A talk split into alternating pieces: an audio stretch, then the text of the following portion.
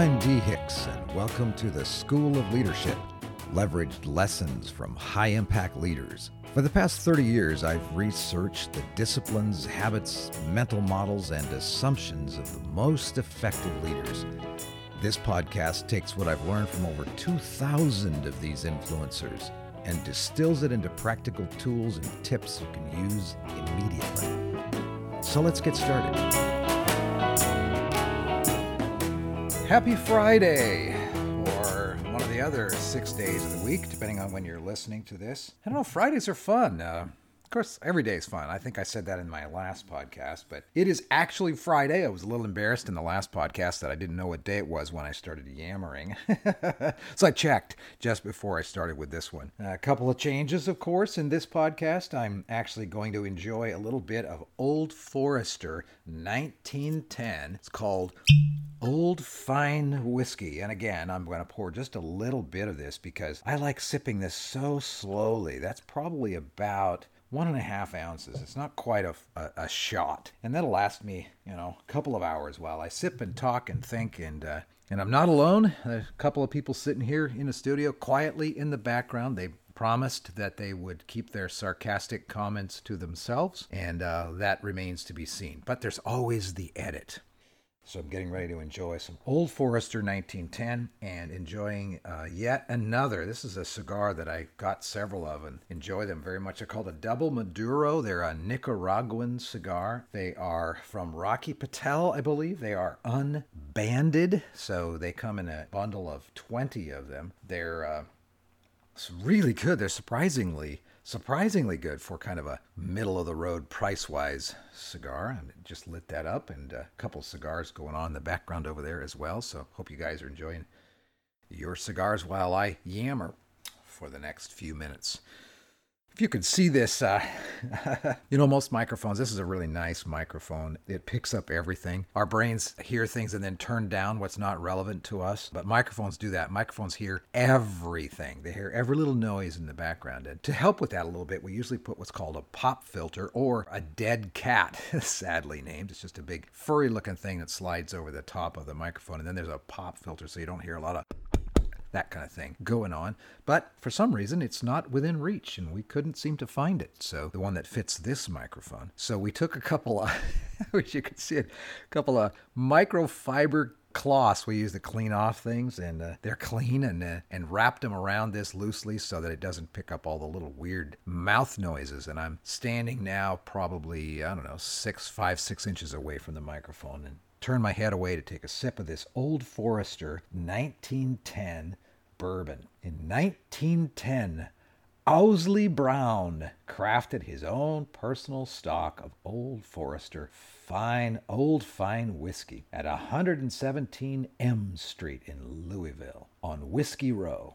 So that's what this is about. This is the same. This is not from 1910. It's just the same recipe from 1910. And as you know, bourbon is so weather dependent that who knows what it would have tasted like back when they first came out with it because the weather is the weather changes how bourbon um, actually ages. But still, it's amazing. It's one of the best that I've enjoyed out there. Kind of a medium priced whiskey. You could probably buy it. I don't know, probably for $30 for a bottle, something like that. Of course, in Washington State, you'll feel a little frustration in my voice there. The tax is so high on alcohol that this $30 bottle is probably 47 or $49 by the time we pay the Washington state government to um, do what it does.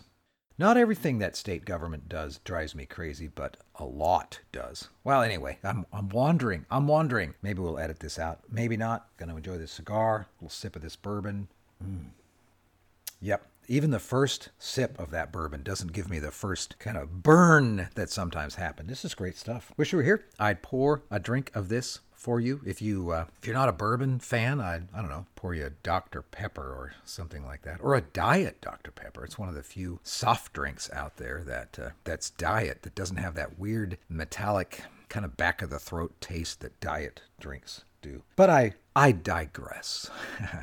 Here we are now. The reason you clicked onto this podcast and chose to download it or listen to it was because someone shared it with you and thought, oh, you need this. Or because you've been following along in the five disciplines of really healthy, high performance, world changing teams as we talk about those five disciplines. You probably didn't click on this and listen to it to get my review of Old Forester 1910 or of a Rocky Patel double Maduro cigar, but uh, hey, you know what? In for a penny, in for a pound. Look that up. So, the five disciplines of healthy teams, as you know, are what we uncovered over about 30 or 35 years or so of following my voracious curiosity and uh, annoying all the folks who work with me to tears until we came to understand at least part of why we think some of these world changing teams are so good and they're they're they're really good from a results standpoint. They accomplish amazing things, and then as a result of that, they have really deep bonds between one another, and they invent the future instead of sitting back and waiting for it to come to them. And uh, we found out a few things that it's the work that makes the team. We found that out early on. That it, it, it's the high calling, the the compelling vision, the impossible dream of the team that pulls people together, average people like you and I, and gets us to perform at very high levels for a long period of time. We also found out that the teams we're most interested in were ones that were not, I guess, what I came to call accidentally excellent. Right place, right time, um, that kind of thing. And it just, they, they couldn't replicate it, but they were teams that replicated their excellence for years and years and years. And everything they did, they got results on it. So they practice five disciplines and some version of these five disciplines according to their personalities and the cultures that they're in, but they but it's recognizable all five of these disciplines. So if you followed along by now, you've understood that that there uh, there are four disciplines that precede the one I'm going to tell you about today. They are the first discipline, that is the foundation upon which they build everything, is what we call the discipline of showing up. That means that we make our promises carefully and we fulfill them, that there are no big promises, there are only little ones, and that we, uh, we keep our head in the game, so we show up, especially when it's difficult. That's the first discipline. And after we do that for a little bit of time, that earns us the ability to realize we have an impact on one another. So the second discipline is that we manage that impact carefully so that we are unselfishly daring each other to be great in everything we do, in our role as individuals and then our role as a team. That's the second discipline. I dare you to be better. I pay attention to my impact on you and make sure it's a good one. And then the entire team will dive in and they will, as a result of that second discipline, they'll choose direct action over endless talk about action. They earn it. That means that third discipline, they are authentic. That third discipline is then where the magic happens because of the direct experience, the hard work, the grit, and the grime of doing the work changes everything, and then they get results. That's the fourth discipline. They're focused on getting results because apart from getting results, they are utter failures. They stick with it. They ruthlessly evaluate everything in light of the attainment of the prize. And they win. And it was a blast. Winning teams win again. They're much more likely to win at the next thing they try than teams that almost win or talk themselves into we almost made it kind of things. Every challenge and every struggle and every stress changes with hindsight following the win. That's the fourth discipline getting results. It's awesome. The more often we get results, the more we expect to get results. Even in setbacks, we expect to win. We love the pivot. We love the attempt. We crave another try. It's exhilarating. That's the fourth discipline. All right, that brings us to today's conversation. Here we are already eight or nine minutes into this podcast. This is the fifth discipline, and it's practiced by all high performing teams. They have fun, they celebrate. Wow! Do they celebrate? They laugh and they tell stories and they tell stories of their failures and of their flops and of their attempts they recount all their surprises. They enjoy their wins along the way as well. They don't wait to celebrate till they get to the end. It's obvious that they love what they do and who they do it with. To the onlooker, this is the most apparent of all of their five disciplines. This fifth discipline, have fun, celebrate, appears to be like a natural outgrowth of their action, but actually Upon inspection, as we deep dive into these teams, it's much more than that. It's a choice. And that choice is made before and during the action. It's truly a discipline. It springs from a core belief that the work itself is a privilege, that the obstacles that we encounter are opportunities, that the grunt is a gift. they truly believe that. Making the grand and the grimy work of achievement into a game all along the way, clear to the win, is what sets high performing teams apart from everyone else on the planet. So, this often studied, deep studied science of play, that's what I like to call it, is, is really interesting. It kind of informs this discipline. The discipline of fun, of play, of turning work into a game is something that benefits everybody engaged, we've discovered, in at least four ways. Here we go. You ready? The first way everybody who plays while they learn gains mastery much more quickly than those who work and toil in woeful misery.